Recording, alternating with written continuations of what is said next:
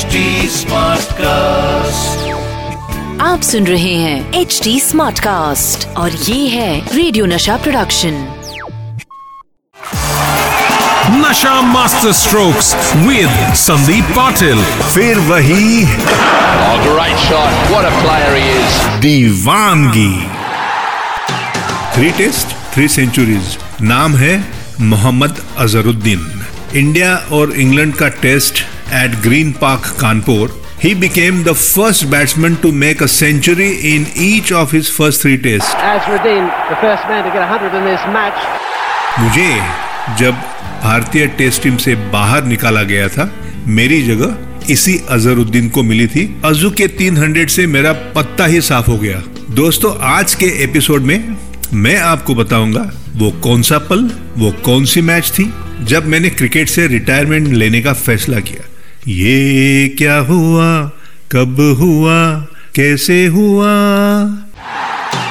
86-87 England के खिलाफ home series थी और जब अ, बम्बई टीम ग्वालियर पहुँची ऑस्ट्रेलिया के सामने मैच थी। उन- उनका, उस जमाने में रणजी ट्रॉफी चैंपियंस जो जो फिक्चर्स हुआ करते थे एक्चुअल टेस्ट सीरीज़ शुरू होने से पहले जो रणजी ट्रॉफी आपके विनर हुआ करते थे, उनके सामने एक प्रैक्टिस मैच रखा जाता था। तो वो प्रैक्टिस मैच का आयोजन ग्वालियर में किया था। Bombay Ranji team versus Australia. Allan Border कप्तान थे उस टीम के डिन जोन्स थे क्रेग मैग्नमर्ट थे काफ़ी बड़ी हस्तियाँ थी ऑस्ट्रेलिया की। और मुझे याद है कि उसी मैच के दौरान सिलेक्शन था भारतीय टीम का उस टेस्ट सीरीज़ के लिए।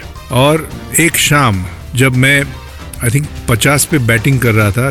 Sandeep Patil moves on to his half century. Chandrakant Pandit ने सौ बनाया था उस मैच में। मैं पचास में बैटिंग करते उषा किरण पैलेस जो है ग्वालियर में, उसमें हम ठहरे थे। तो उसके नीचे एक जो रूम थी, वहाँ पे टेबल टेनिस था और सुनील गावस्कर को बड़ा शौक है, मुझे भी अच्छा शौक है टीटी खेलने का। तो शाम को डिनर से पहले मैं और सुनील टेबल टेनिस खेल रहे थे और उसी समय में भारतीय टीम का चयन होना था। और कितनी अजीब घटना घड़ी उस समय में। जब हम खेल रहे थे टेबल टेनिस तो सुनील की पत्नी पमी मार्शनल वहाँ के सुनील को कहे कि, Sunil I have a bad news for you आपके लिए एक बहुत ही यू नो दुखद न्यूज़ है। तो सुनील ने गेम रोक दिया। बोले, क्या हो गया? उन्होंने कहा कि, आपको ड्रॉप किया गया है भारतीय टीम में से. मैं तो हैरान हो गया सुन के। और ये कहने के बाद पम्मी ने कहा कि संदीप आपको भी ड्रॉप किया है। तो हम दोनों एक दूसरे के पास देखते रहे। अभी क्या यू नो इतना अच्छा परफॉर्मेंस दोनों का रहा था। और मेरी बात तो छोड़ दो, सुनील गावस्कर को भारतीय टीम से ड्रॉप करना ये नामुमकिन है। जैसे डॉन को पकड़ना नामुमकिन है। जैसे मुझे लगता है, सुनील गावस्कर को ड्रॉप करना भी नामुमकिन है। सुनील ने कहा कि कोई बात नहीं, साहब, हम खेलते रहेंगे, देखेंगे आगे क्या क्या होता है। लेकिन चयनकर्ताओं का क्या होता है? जैसे कि मैं भी रहा हूँ चयनकर्ता जब ये चयनकर्ता टीम का सिलेक्शन करते हैं, ऐलान करने से पहले उनको इजाज़त लेनी पड़ती है बोर्ड की प्रेसिडेंट की तरफ़ से कि हमने ये पंद्रह सोलह जो खिलाड़ी चुने हैं, ये आपके लिए क्या सही है? तो जब तक प्रेसिडेंट उस नहीं दस्तखत नहीं करते, तब तक उसकी घोषणा नहीं की जाती। तो आधा घंटे के बाद फिर पमी आई। तो तब तक हमें पता चला था कि सुनील गावस्कर की जगह पे उन्होंने महाराष्ट्र का रियाज पुनावाला और मेरी जगह पे एलन सिपी मुंबई का मुंबई रणजी ट्रॉफी का मेरा दोस्त एलन सिप्पी उनको लिया गया था। पंद्रह बीस मिनट के बाद वापस जब पमी आई तब उन्होंने कहा कि सुनील नहीं आ, तब बोर्ड के प्रेसिडेंट मुझे लगता है श्री रामन थे उन्होंने फैसला बदल दिया है और आपको टीम में रखा है। तो मैंने कहा कि, पम्मी, मेरा क्या? तो उन्होंने कहा कि, नहीं, संदीप सॉरी यू नो आप आप बाहर ही. हो ये खबर तो मेरे लिए बहुत ही बुरी थी। एक शॉक जैसा लगा और उसी समय, उसी वक्त मैंने फैसला किया, बस, बहुत हो गया। अब मुझे इसके आगे खेलना नहीं।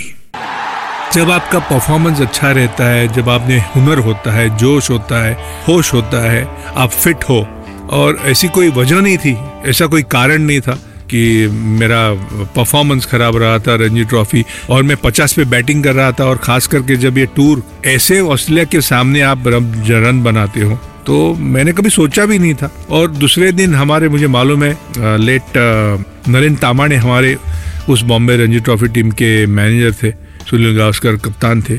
तो नेक्स्ट डे में जब बैटिंग करने गया तो मैं आई थिंक कुछ साठ पैंसठ रन बना के मैकडमट ही आउट हुआ। और ग्वालियर की ड्रेसिंग रूम सामने थी बिल्कुल विकेट की, और जो प्रेस गैलरी थी, वो शायद कवर्स की एरिया में थी। तो जैसे मैं आउट हो गया, मैं सीधी प्रेस की तरफ़ चला गया था। ना मैंने मेरी बीवी मेरी पत्नी दीपा से बात की थी, ना मैंने मेरे पेरेंट्स से बात की थी, लेकिन उस रात को ही मैंने डिसाइड कर लिया था कि बस हो गया।